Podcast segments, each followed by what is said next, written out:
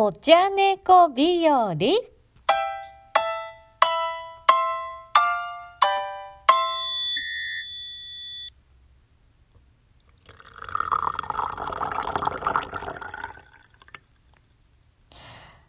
いい音聞こえましたでしょうかね。ゴールデンウィークといえば、新茶の季節じゃないですか。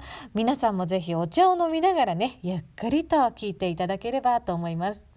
今年ね、88夜が5月1日だったんですよね。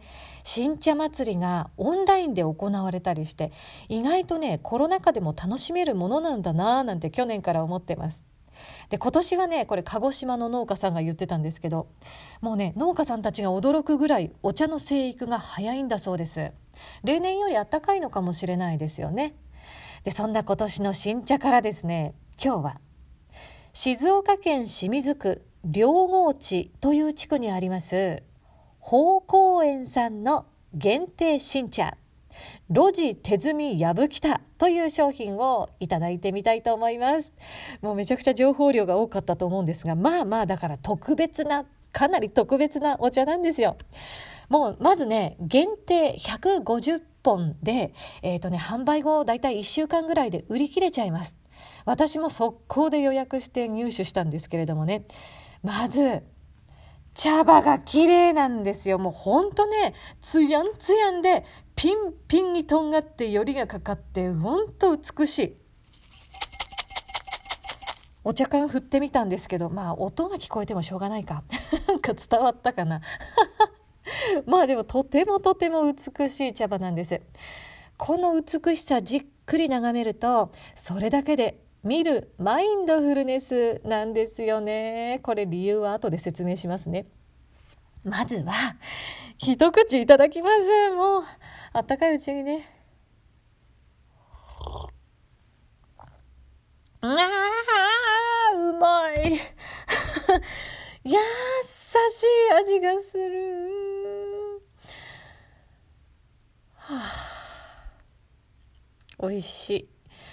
もう何喋るのか忘れちゃうぐらいはあってはあってなりますね。いやーなんかもう理屈抜きで美味しいしもう言葉なんかいらないんじゃないかなっていうぐらい脱力してしまいますアナウンサーが言葉を失ううまさです あのねお茶を飲んだ時のこういう味や香りの広がり方なんかをじっくり感じるのもマインドフルネスなんですよ。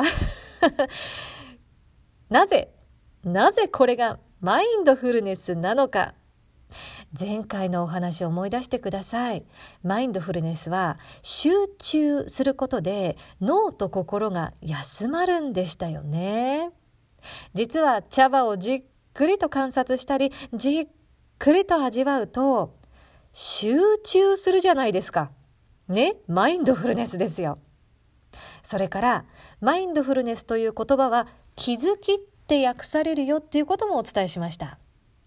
茶葉をよーく観察すると、一言に緑色って言っても濃淡があることだとか、大きい葉っぱと小さい葉っぱが混じっているんだなぁなんていうことにも気づきます。ちょっとね、粉っぽいものも入ってるんだなぁなんてね、見れば見るほどいろんなことに気づくんです。そう。気づくんですよ。お、マインドフルですね。味もね、よーく味わうと、ああ、甘さを先に感じて、だんだんだんだん旨味に変わって、あ、最後に苦味が感じるんだな。なんていうことに気づくんです。気づくんですよ。マインドフルネスってね、コツがあって、興味を持って優しい眼差しで眺めていくんです。でそうすると集中するし気づくでしょ？そしてこれすごい宝光園さんのお茶美味しいんですけど美味しくっても仮に美味しくないお茶だとしてもよ宝光園さんのは美味しいのよ。どういう味だったとしてもそのまんま受け取っていくんです。ああ今年の新茶はそういう味なんだね。そうなんだね。うんうんっていう感じです。美味しいと感じたまたは美味しくないと感じたそういう自分の感情もああそうなんだね。うんうん。私は今そう感じたんだね。そんな風にそのまんま受け取っていくんです。今ねお茶を通してマインドフルネスのちょっと深め方にも話が及びましたので整理しますとね深め方はこうです。目の前のことに集中をして興味を持って優しい眼差しを向ける。コツはジャッジしない。そのまんま受け取るということなんです。これが深め方です。そしてマインドフルネスの効果。たくさんあるんですけど大きい3つをお伝えしておこうと思います。1集中力が上がる。2気づく力が上がる。3自分に優しくできるようになる。この3つがねマインドフルネスの3本柱って言われるぐらい大きな効果なんですよ。1と2はいいですよね。集中するから集中力が上がるしいろんなことに気づくから気づく力が上がっていく。そして3番ですよ。自分に優しくできるようになる。これちょっと補足しましょうか。マインドフルネスってさまざまな感覚や感情をそのまんま受け取るのがコツですよってさっき言いましたよね。ジャッジしないっていう練習なんですよマインドフルネスって。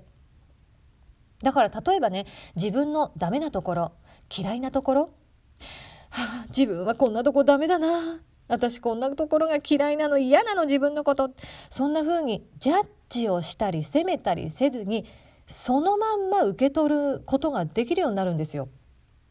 具体的にはこんな感じ。ああ今自分はそうなんだね。うんうんこれがダメだって思ってるんだね。そうなんだね。うんうん。なんかできなかったことがあった時あああれができなかった。そうなんだね。うんうん。自分のここが嫌だって思ってるんだね。うん、そうなんだね。そう思ってるんだね。私はそう思ってるんだね。そんな風にそのまんま受け取って優しい眼差しを向けていくんです。これってつまりね自分の心に寄り添うことができるようになるっていうことなんですよね。そして思い出してください。これこそがシャープ2でお伝えしました自自身なんですよ。自分に対する慈悲の心。自分に優しい気持ちを向けるってお伝えしましたよね。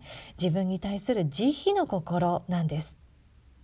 で、この自自身、慈悲の心が育まれると自己肯定感もアップしますしね。そんなお話しましたよね、シャープ2でね。でね、これ自分に対する慈悲の心がしっかり育まれると本物の慈悲の心を他人にも向けられるようになるんです。というわけでまたちょっと話が広がりそうになっちゃってるのでまとめましょうか。最後にね。マインドフルネスの深め方。目の前のことに集中をして興味を持って優しい眼差しを向けていく。コツはジャッジせずにそのまんま受け取るっていうことですそしてマインドフルネス三大効果集中力気づく力自自身のアップでした。マインドフルネスを2年以上実践している私の最大の変化については、ちょっと時間がないので次回ですね、お話ししようと思います。引き続き、フォロー、ご質問、いいね、ネギ、大歓迎ですよ。それから、マインドフルネスやお茶が好きという皆様、ぜひ概要欄にあります、茶瞑想クラウドファンディングの内容、覗いてみてください。見るだけでも見てやってください。お願いいたします。